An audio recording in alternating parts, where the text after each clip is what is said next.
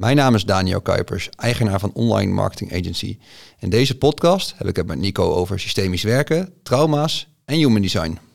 Ik zou, ik zou een podcast eigenlijk altijd beginnen met een vraag. Hoe is het? Ja, hoe is het? Ja, hoe is het? Meer in de zin van, ook omdat de luisteraar dan meteen erbij is. Omdat het ook heel vaak gaat over de vragen richting de luisteraar. Ja, zeker. Hoe is het eigenlijk met je? Ja, Hoe, hoe is het echt met je? ja. ja niet het zal het antwoord eh, druk of eh, die je vaak Ja, hoort. Maar dat is te makkelijk. Ja. Dat is te makkelijk. Hoe is het met jou, Nico? Ja, druk. Druk? Ja, nee, nu, eh, nu echt aan het afronden vlak voor onze reis. Ja. En, eh, maar voor de rest ook wel heel erg goed. We hebben de laatste tijd heel veel, ook in het werk, heel veel, los van marketing, heel veel toffe dingen gedaan. Mhm. Die ook ehm, ja, best wel bizar waren en ook wel heel diep geraakt hebben. ja. Bij mij en ook bij, bij klanten, zeg maar. Kan je nou het over vertellen? Eh, ja, we hebben eh, laatst eh, goed gevoel, goed plan gegeven. Mhm. Weet je wat systemisch werk is? Systemische opstellingen? Semi. Klein beetje. Leg maar graag uit. Weet je wat een familieopstelling is? Ja. Ja. Ehm, ik werk met een collega samen, Jessica. Zij is ook Mhm. zelfstandig ondernemer, ik ook. En ehm, ik heb haar vorig jaar mogen coachen, dus eigenlijk meer dan een jaar terug. Heb ik haar op haar business mogen coachen. En wij vonden elkaar zo dermate interessant en we klikten zo goed dat we zeiden van wij willen ook samenwerken. Ja.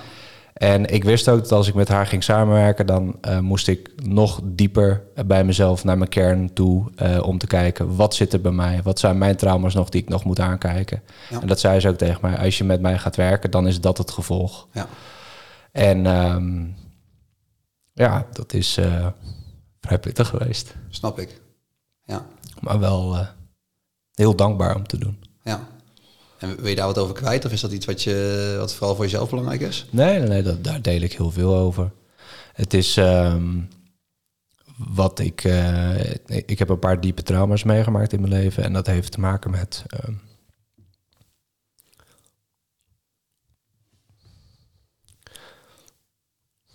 sorry. Geen probleem. Het heeft te maken met mijn, eh, mijn vader. Mhm. Die is eigenlijk vanaf mijn vijfde al afwezig. Ja. Mijn ouders hebben een flinke vechtscheiding gehad toen, eh, toen ik vijf was. Dus eh, dat was niet zo heel prettig om mee te maken. Snap ik. En ehm, nou, tot mijn zestiende eigenlijk bijna elke dag gepest. Ja. Dus ehm, dat waren nogal wat dingen om mee te maken. En ik heb ook de afgelopen jaren gezien dat ik daar heel erg, ehm hoe moet je het zeggen, op de verkeerde manier mee naar buiten stapte. Ja. Juist als mensen te dichtbij kwamen, dan duwde ik ze weg. En grote bek geven. Of eh, het is heel makkelijk. Ik heb heel goed geleerd wat een muur is, zeg maar. Ik heb heel makkelijk geleerd van hoe ik mensen op afstand moet houden. En, ehm, maar ik heb ook op een gegeven moment mezelf de vraag gesteld: waarom groei ik niet verder? Ja. Waarom heb ik het gevoel dat ik in een ruimte sta met mijn, eh, met mijn schouders tegen het plafond en met mijn hoofd gebogen? Mhm. Waarom voelt dat zo? En juist toen ik die vraag ging stellen, toen was het ook ehm, dat ik heel snel ook bij mezelf bemerkte van ja, er zijn gewoon een aantal hele pijnlijke dingen die ik mag aankijken, want ik loop er keihard voor weg. Ja. En ja, dat zijn, ehm, dat zijn de trauma's die ik de afgelopen jaren eh, heel diep heb aangekeken. En ook waar ik bijvoorbeeld met Jessica, hè, dat is dan, eh, zij heeft mij daar ook in gecoacht van eh, waar zit het hem dan? Mhm. Hoe is dat dan in de relatie met je vader? Ja. En zij is gewoon letterlijk, het klinkt misschien een beetje zweverig, maar zij is gewoon rechts achter mij gaan staan toen we in een bos stonden. En dan gaat ze invoelen op die plek bij mijn vader wat er aan de hand is. Ja. En ze zei ook letterlijk tegen mij: Hij heeft het nooit geleerd.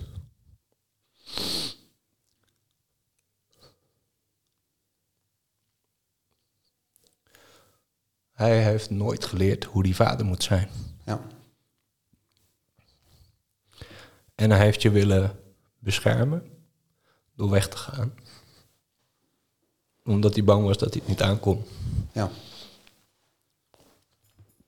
En ik was altijd heel erg boos op hem. ehm, dat hij weg was. Dat hij mij niet heeft geleerd. En we hadden het net over, in, in, voordat de podcast startte... over bijvoorbeeld de camperbus die we aan het ombouwen zijn. Ja. Twee linkerhanden. Dat nam ik hem kwalijk. Ja. Ik heb nooit geleerd hoe ik moet klussen. ja. Het zijn dan de kleine dingen, denk ik ook dan, waar het dan eh, in zit. Ja. Ja, gewoon een, een hand om je heen. Of keer naar je luisteren. Of samen met je vader in een auto rijden. Of gewoon die stomme dingen waar, waar iemand met een normale relatie met zijn vader gewoon helemaal niet over nadenkt. Ja. Of als mensen dan zeiden van ja, ik ga vandaag met mijn vader de stad in. Dat ik echt dacht, hoe dan? Ja. Ik kan dat niet. Ik heb dat niet. Ik kan niet even tegen mijn vader zeggen: Kom, we gaan even de stad in. Ja. Het is ook pas sinds kort dat ik, dat ik dus ook juist op basis van het systemisch coaching, dat, dat Jessica me daar, dat heeft ook laten zien en laten voelen van. Maar hij bedoelde het wel goed. Ja. En uh, thanks. Hij bedoelde het wel goed. En uh, dat ik pas laatst tegen mijn vader heb gezegd van... Hey, ik ben ook nieuwsgierig naar jouw kant van het verhaal. Ja. Want heb je, heb je dan sinds die tijd alweer korting of uh, contact met hem? Nou, ik heb altijd al wel uh, contact met hem gehad, zeg maar. Dus wel gewoon via de telefoon. En hij is bijvoorbeeld nog nooit bij me langs geweest in, in Zwolle, waar ik woon. Of hij is nooit langs geweest in Kampen, waar ik heb gewoond. Nee, we wonen nu al 14 jaar in Zwolle, zeg maar. Dus dat is Ja. vrij lang. Ja. Ehm, maar ja, mijn vader is ook timmerman. Dus ik had wel eens gehoopt dat hij dan af en toe eens even een klusje voor me zou willen doen. Ja. Gewoon omdat ik denk, ja, maar jij bent er goed in. Ja. Ik niet. En ehm, eh, waar zat ik nou met mijn verhaal? Systematisch coachen, vertelde je. Ja. Even. Oh ja, dat ik hem. ehm, dat hij belde mij en hij vroeg mij van eh, hoe gaat het met je? En nou, een heel kort babbeltje gehad. Toen zei ik tegen hem, ik zeg, ik heb het altijd alleen maar van mijn moeder gehoord. Dus van zijn ex-vrouw. En ehm, ehm, nou, mijn moeder was ook niet heel erg positief over mijn vader, laat ik het zo zeggen. Ja. En, maar ik zei wel tegen mijn vader ook echt vanuit eh, een liefdevolle opvatting van... Ik ben gewoon benieuwd naar jullie kant van het verhaal. Ja. Wat speelt er bij jullie? Hoe hebben jullie dat ervaren? En maar, maar echt vanuit een oordeelloos gevoel. Terwijl als ik dit vorig jaar had gevraagd aan hem, dan was ik nog steeds woedend op hem. Ja. En dat is, dat is wat dat systemische coachen doet, is het, het, het brengt je zo diep naar de kern. En dat is waar we nu dus ook andere mensen mee aan het helpen zijn. ja. En is dat ook hetgeen dan waar je momenteel de meeste focus op wil gaan leggen? Want ik heb het, ik heb het gevoel dat jij, nou, hadden natuurlijk ook, je zei, je doet dingen natuurlijk met online marketing, maar ook natuurlijk met een stukje met coaching. Eh, is dat ook iets waar je dan meer de focus op wil gaan leggen? Omdat, Nou, ik, ik- vind, eh, ik heb dus met, met Jessica heb ik dus ook een toekomstopstelling gedaan om eh, mijn bedrijf eigenlijk eh, te voelen in de toekomst. En ik stond echt ook vorig jaar op zo'n keerpunt van eh, ik ga marketing volledig verlaten. Ja. Alles, alles verbranden, wegwezen. Ik ga helemaal niks meer. Ik vond, ik vond gewoon ook alles even stom, zeg maar. Ja. Eh, alles wat alleen maar over geld ging en weet ik veel wat. En optimalisatie. Dat ik dacht, rot op met al, al het gezeik. Ik wil het gewoon niet meer. Ja. En, maar er was ook nog iets in mij wat de hele tijd zei... Maar, maar dit is zonde. Dit is echt zonde. Als je zoveel kennis, wat je nu hebt opgedaan... over strategisch eh, eh, plannen maken... over alles wat je maar met online marketing hebt geleerd... dit allemaal zo de prullenbak in flikkert, dat is zonde. ja. En ik merkte ook dat heel veel mensen elke keer bij me bleven komen voor advies. En juist als ze dicht bij hun gevoel zaten, maar hoe nu dan verder? Ja. En ik dacht dan elke keer, ja, maar jongens, het is toch niet zo moeilijk. Als je bij je gevoel bent, dan, dan stel ik je deze vraag, deze vraag en deze vraag. En dan is dit je vervolgstap. Ja. En mensen keken me dan ook echt zo, oh, fucking obvious. Oh, dus, dus dat moeten we doen. En ik dacht echt, hè, maar... Een beetje wat voor jezelf te simpel is of zo... Ja. dat is voor anderen dan weer heel speciaal. Ja. En nou, dat merk ik ook dus waarom ik met Jessica samenwerk. Omdat Jessica, die, die is echt, echt opgeleid tot systemisch coach. Dus die kan de mensen natuurlijk heel goed... eigenlijk vanuit die energie terugbrengen naar... oké, waar, waar zit het nu? Ja. Hè, wat heb je nu aan te kijken, eh, eh, zodat je die volgende stap kunt maken, zeg maar. Maar ja, je, je bouwt eigenlijk tijdens zo'n dag een, ja, wat ik zeg, het klinkt een beetje zweverig en dat is ook waar mijn hoofd niet bij kan, zeg maar, wat er dan gebeurt. Maar je bouwt Ja. een energieveld op. En ehm, na die tijd gaan we dan ook met je plan aan de slag. En dat is waarom het ook goed gevoel, goed plan heet. We gaan eerst naar je gevoel toe. En dat is dus weg uit je hoofd, naar je buik, naar je hart toe en voelen. En dat is dus fucking scary voor heel veel mensen. Want daar zit heel veel pijn. Er zit heel veel eh, eh, eh, trauma. Eh, maar er zitten ook eh, bepaalde denkbeelden die je hebt gekregen van of de maatschappij, of van je ouders, of van je opvoeding of opleiding. En er, er zit heel veel vast bij mensen. En pas als je dat eh, aankijkt en los hebt en dat je ook weet waar, waar komt het nou vandaan dat ik. Hè, want dat was mijn constatering op een gegeven moment in dat coachen bij, bij ondernemers.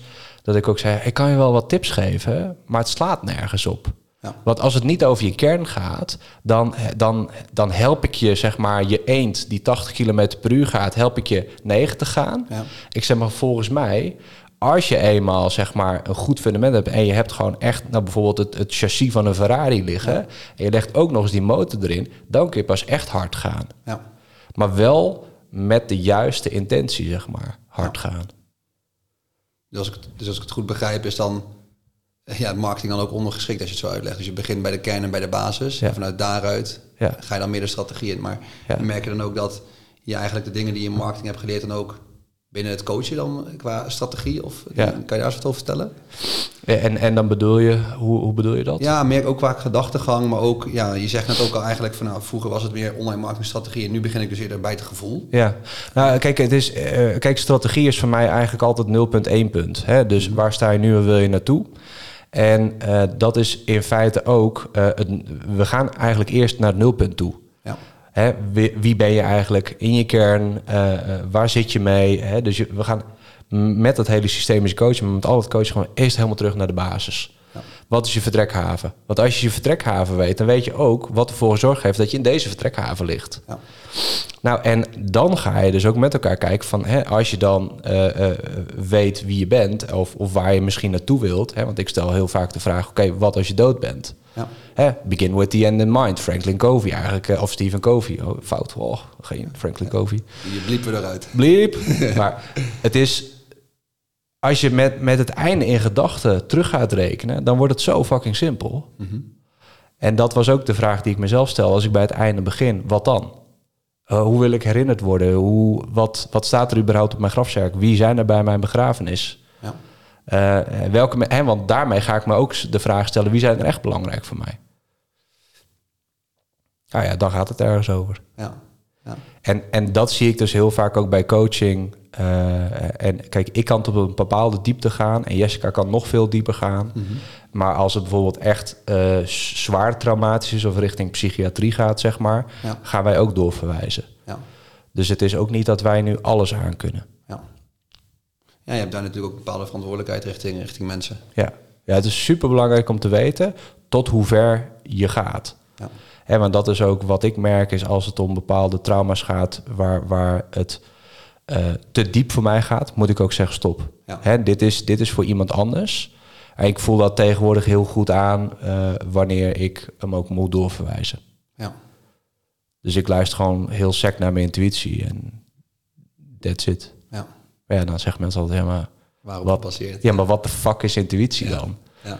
En ik zeg, ja, eh, een bepaald gevoel of zo. Maar ik kan er tegenwoordig makkelijk bij. Mhm. Maar dat had ik vroeger niet. Nee. Of laat ik het zo zeggen. Ik had het vroeger ook, maar ik luisterde er gewoon niet naar. Ja. Want dan zei mijn buik al lang, "Rrr, niet doen. Ja. En dan zei ik, oh joh, maakt het niet uit. Hè? Doe het gewoon voor het geld. Hè? Maakt allemaal geen zak uit. Ja. En dan vervolgens keihard je, de, je vingers branden. Ja. Dat is wel, ik heb, heb ik misschien ook wel een leuk aanvullend verhaal daarop, want ik heb het exact hetzelfde gehad. Ik heb op een gegeven moment ook bij een business coach, bij Remco, wat, eh, wat dingen gedaan. En dat ging ook met name, ik dacht ook meteen in strategie, uitvoering, dat soort dingen, maar het ging uiteindelijk ook met name om mezelf. Dus ook inderdaad, wat voel je, waarom en dat soort dingen. En wat ik daar op een gegeven moment ook heel erg mooi vond, dat ik dus eigenlijk terug ging denken van oké, ik had een aantal momenten waarin mijn gevoel eigenlijk zei dat moet je niet doen. Heel simpel, ik zat bij mensen thuis. En dat was allemaal, ook alles kon. En ik kreeg een biertje en ik kreeg, ik kreeg alles aangeboden. Alles kon, alles mag. Dat ik op dat moment dacht van, die klopt iets niet. Nee. Nou, uiteindelijk is dat de eerste klant binnen Ome waar ik echt gezeik mee heb gehad. Is advocaat en zo geworden. Ja. Dus op dat moment had ik gewoon naar mijn gevoel moeten luisteren. Maar wat je ook zegt. Toen was ik ook, nou hoe oud was ik toen? Dus een jaar vier, vijf geleden. Ook nog een stukje jonger. Minder dingen meegemaakt. En dan denk je van ja, achteraf had ik daar gewoon naar moeten luisteren. Ja.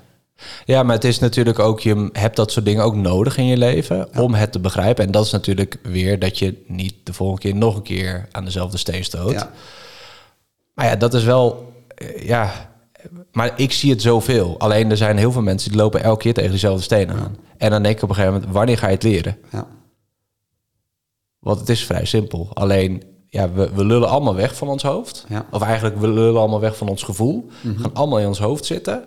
En als het spannend begint te worden, gaan we meer kakelen. Ja.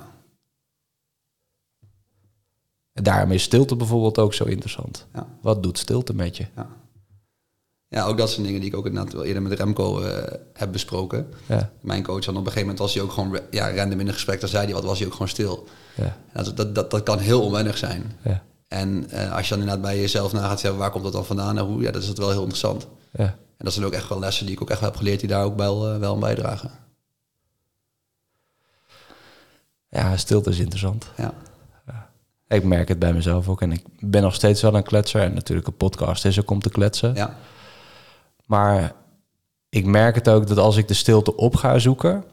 en dan wordt het vaak, dan, dan gaat het echt spannend worden. Hè? Want dan kom je jezelf tegen. En dan, eh, er gaan allerlei gedachten van... oh, je moet weer wat doen. Of er staan klanten op je te wachten. Of eh joe, eh, ga eens lopen. Ja. Je kunt hier niet stilzitten. Hoezo ga je stilzitten? Ja. Je moet geld verdienen. ja, Dus de hele tijd die gedachten blijven maar stromen. Totdat je op een gegeven moment op het punt komt dat je, dat je helemaal overgeeft aan dat moment waar je op dat moment in bent. ja, Maar dat is fucking lastig. ja. Het zijn allemaal aan het rennen. Ja, dat, dat merk je in iedereen. We zijn net aan het begin van de, van de podcast natuurlijk ook. Maar als je bijna tegenwoordig iedereen wel vraagt, dan gaat- is altijd wel druk. Ja, En ik snap ook wel wat vandaan komt. En ik ben ook van mening, je hebt tijd, je hebt prioriteit. Tegenwoordig is iedereen druk. ja, Eh, maar ja, je kan ook heel druk zijn met twee dingen, maar je kan ook heel druk zijn met twaalf dingen. Ja, dat, dat is natuurlijk verschillend. ja. En ik vond het wel mooi dat eh, ik zag een paar jaar geleden zag ik een, eh, een, een voorstukje van een documentaire. Dat ging over mensen die eh doodgingen. En er was een vrouw en die zat in een heel klein kerkje. En die, die ging dus dood. En, en ze zei ook, ja, weet je, wat, weet je wat het mooie is aan het naderen van de dood? Je, komt in een staat, eh, je, je gaat van een staat van doen naar een staat van zijn. Ja, Je hoeft niet meer de boodschappen te doen. Je hoeft niet meer het huishouden te doen. Je hoeft niet meer werk te doen. Je hoeft niet meer het volgende lijstje af te werken. Je gaat gewoon naar een staat van zijn en gewoon echt puur genieten van wat dat moment brengt. De zon, de natuur, een bloem die bloeit, een, een bij die voorbij komt te vliegen. ja, En dat is ook de opmerking die ik continu naar mezelf reflecteer, terugreflecteer. Eh, ben ik in een staat van doen of in een staat van zijn? Mhm. En wat kan ik eraan doen om meer naar die staat van zijn te gaan, omdat ik, omdat ik voel dat ik daar naartoe wil bewegen? ja. Ja ik, nu je dat verhaal vertelt, moet ik een beetje denken aan een gesprek wat ik met Emiel, een van mijn collega's, laatst had. Ehm, hij vertelde dan ook al dat hij een goede vriend had die heel erg was van ja, pluk de dag, leef vandaag en, en doe je ding.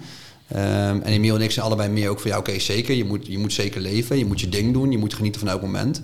Maar uiteindelijk moet je wel, als jij bepaalde doelen wil behalen, wat dat ook mag zijn, sporten, omzet, een betere relatie, je moet er wel een plan voor hebben en naar werken. Ja. Dat merk ik wel als je inderdaad. Natuurlijk is het heel belangrijk om, om. Ik doe dat namelijk ook als ik naar de, fiets, naar de, zaak fiets elke dag. Vraag ik even mezelf: hoe is het met je? Hoe gaat het met je? Vind, vind ik belangrijk. Ja. Alleen ik heb wel een plan en ik maak daar ook offers voor. En dat merk ik Ja. altijd dat een hele dunne scheidingslijn is tussen lekker je ding doen en maar zien wat je overkomt. Ja. Of de regie nemen en daar wel offers voor nemen. Hoe zie, Ja. je, hoe zie jij dat? Ja, het, het gaat over het vraagstuk controle versus loslaten. En wij vinden het als mensen heel erg moeilijk om los te laten. Om Ja. echt, hè, stap maar eens vanuit overgave, vandaag gewoon in je auto en zie maar wat er gebeurt. Ja. Dat, dat doet eigenlijk geen enkele ondernemer. Eh, Wat de fuck gaan we doen dan? Ja. Alleen de grap is, vanuit het loslaten, vanuit die controle helemaal le- weg laten gaan. En dat gewoon, doe het eens een dag. Ja. Weet je, dat hoeft niet meteen een hele maand of zo. Ja. Maar probeer het maar eens een dag.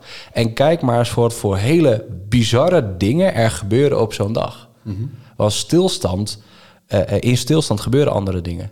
Ja. Het leven heeft het namelijk ook altijd het beste met je voor, zeg maar. Of laat ik het zo zeggen, het universum, of hoe je dat ook noemt. Of nou God is, maakt mij geen reet uit hoe je dat noemt.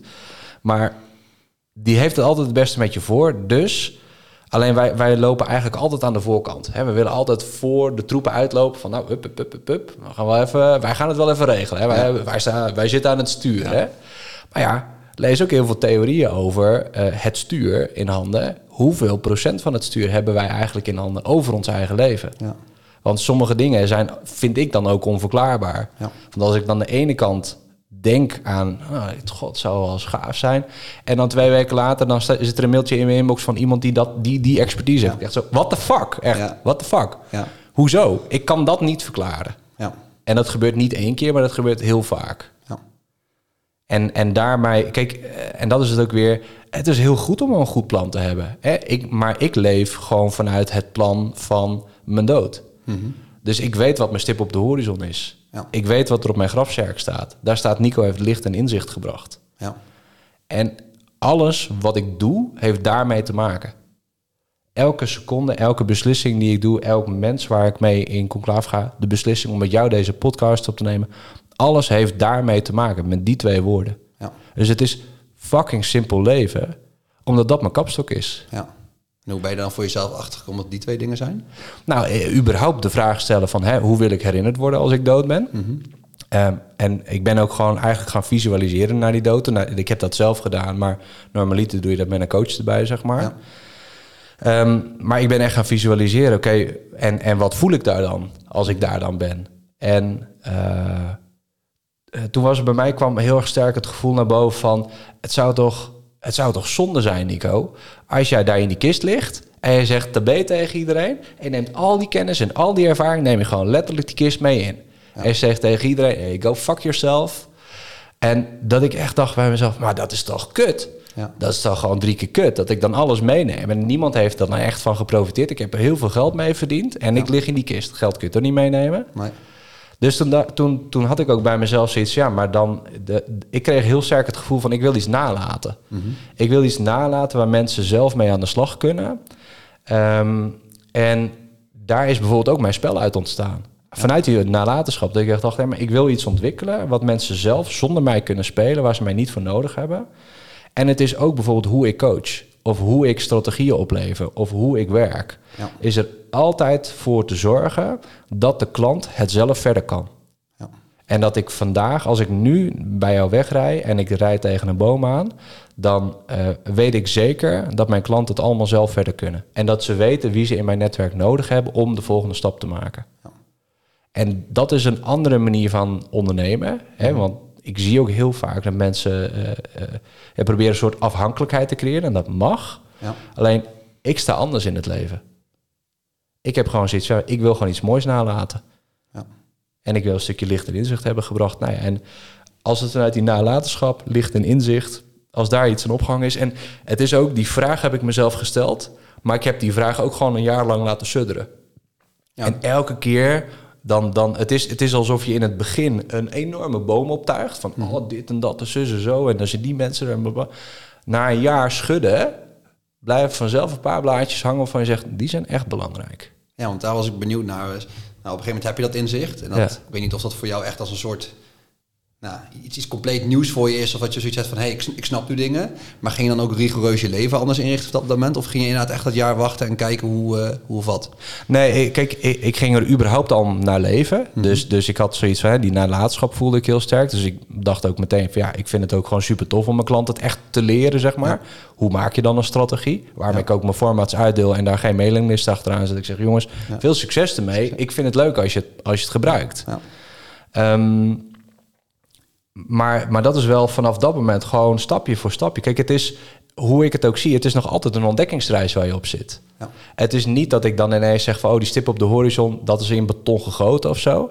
Ik mag, richting die stip, mag ik best wel bewegen met mijn zeilbootje. Ja. Maar mag ik best wel af en toe even ergens eh, voor anker gaan en denken, ja, even reflecteren. Welke reis heb ik nou afgelegd? Waar wil ik nou ook alweer naartoe? Ja. Wie heb ik ook alweer nodig? Want er was ook gewoon iemand, eh Helmi Geven, die heeft me ook gewoon nog een stap verder geholpen. En die heeft ook gewoon gevraagd aan mij, Nico, wat staat er op die grafzerk? En daar kwam dus dat licht en inzicht vandaan. Ja. Na een uur ouwe hoeren met elkaar. Ja. We liepen de deur uit en zegt, joh, het is heel simpel. Licht en inzicht, punt. Ja. Meer hoef jij niet te doen. Ja. Toch heel fascinerend inderdaad, dat je merkt dat je er wel heel erg veel mee bezig bent. Ja. Ehm, je zei net al een paar keer ook natuurlijk een stukje over strategie. Eh, we hebben natuurlijk heel veel over gevoel gehad en over minder tastbare dingen. Ja. Natuurlijk zijn tastbare dingen ook veel meer mijn ding. Ja. Eh, kan je daar eens wat vertellen hoe dat, zeg maar, het verhaal wat je net hebt verteld, hoe dat eigenlijk het tastbare, dus de, de projecten die je oplevert, de strategie, hoe dat heeft eh, impact heeft gehad?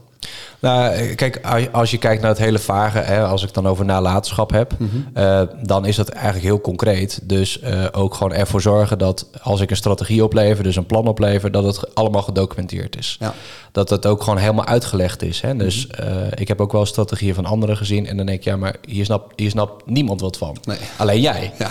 Eh, en ik wil een strategie opleveren die in Jip Janneke taal is opgeleverd, zodat de klant snapt, ja, zo moet ik het aanpakken. En als hij er niet meer is, dan kan ik in het document lezen hoe hij het heeft bedoeld. Ja. Ehm, maar heeft er ook bijvoorbeeld mee te maken met het lesgeven. Dus als ik bijvoorbeeld een LinkedIn-course geef over hoe moet je dan LinkedIn inzetten, dan ga ik niet eh, ervoor zorgen dat ze nog tien trainingen afnemen. nee, dan ga ik ervoor zorgen dat ze het echt leren, en dat ze het snappen en dat ze er ook mee aan de slag gaan.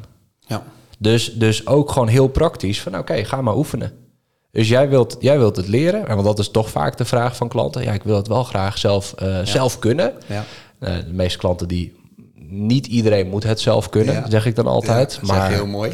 ja, sommige mensen moeten zich er ver van houden. Maar er zijn altijd mensen die het, die, waar ik echt wel het gevoel bij heb van, ja, die kunnen het. En die ga ik het dan ook leren, ga ik één op één naast zitten. Ja. Oké, hoe doe je dit en waarom doe je dit? Dus dan ga ik ook mijn technieken die ik gebruik, ga ik hen ook leren. Ja. Dus ook in de gedachtegang over bijvoorbeeld hoe communiceer je intern over je resultaten eh, richting je collega's. Dus ik ga al die overdracht doen richting marketeer of richting die marketeer in wording, zeg maar. Ja. Maar bijvoorbeeld ook mijn opleiding die ik nu heb gestart voor marketeers die willen doorgroeien tot strateeg. Ehm, ja, daar, daar, daar zit een hele inhoudelijke component, een hele eh, eh, persoonlijke component in. Maar daarna is het ook gewoon heel praktisch. Ik deel formats met ze. Eh, ik leg ze uit welke stap je helemaal zet. Hè? Dus bijvoorbeeld met een strategie heb ik altijd alleen maar wat, wie en hoe. Ik leer hen dat, zodat zij het weer door kunnen geven aan de volgende. Want zo zie ik het voor me in die nalatenschap. Is Ja. ik geef iets waardoor dat weer kan multiplyen. Hè, van 1 naar 6, van 6 naar 12, van 12 naar, nou, ga maar door. Ja. En dat sluit inderdaad helemaal bij je, bij je na- nalatenschap. Ehm, je noemde net even LinkedIn, eh, een course zeg maar. Je hebt natuurlijk je opleiding. Eh, kan je eens vertellen wat je überhaupt zeg maar, allemaal op het gebied van marketing doet qua strategie? Daar ben ik heel benieuwd naar, want ik weet er natuurlijk een aantal, Ja, maar ja. ik denk de luisteraars niet allemaal. Ja, Eh, ja wat ik eigenlijk doe. ehm, kijk, het, het meeste werk wat ik doe is echt strategieën ontwikkelen. Ehm, en dat heb ik de afgelopen jaren heel veel gedaan. En dat ben ik nu wat meer aan het afbouwen. Omdat Ja. ik het veel leuker vind om op te leiden en om te trainen. Dus ehm, ja, opleiding dus voor die marketeers. Ik geef gewoon eh, trainingen. Ik heb afgelopen maandag nog een strategie opgeleverd voor een IT-bedrijf. Ja. Ehm, eh, content marketing. Eh, dus ik, ik maak ook content, ook gewoon voor klanten die gewoon zeggen... ja, ik vind het zelf gewoon heel erg moeilijk, wil jij mij helpen? Ja. Dus dan heb ik ze eerst geholpen met de strategie... vervolgens het jaarplan maken... vervolgens vanuit het jaarplan ook de acties, zeg maar. Ja. Ehm, en zij zeggen gewoon tegen mij... Nico, ik eh, schrijf voor mij die content. Ja. Ik weet het niet. Ja. En ik vind het niet leuk. Ja. Eh, en, en, eh, maar ook bijvoorbeeld helpen met een website. Mhm.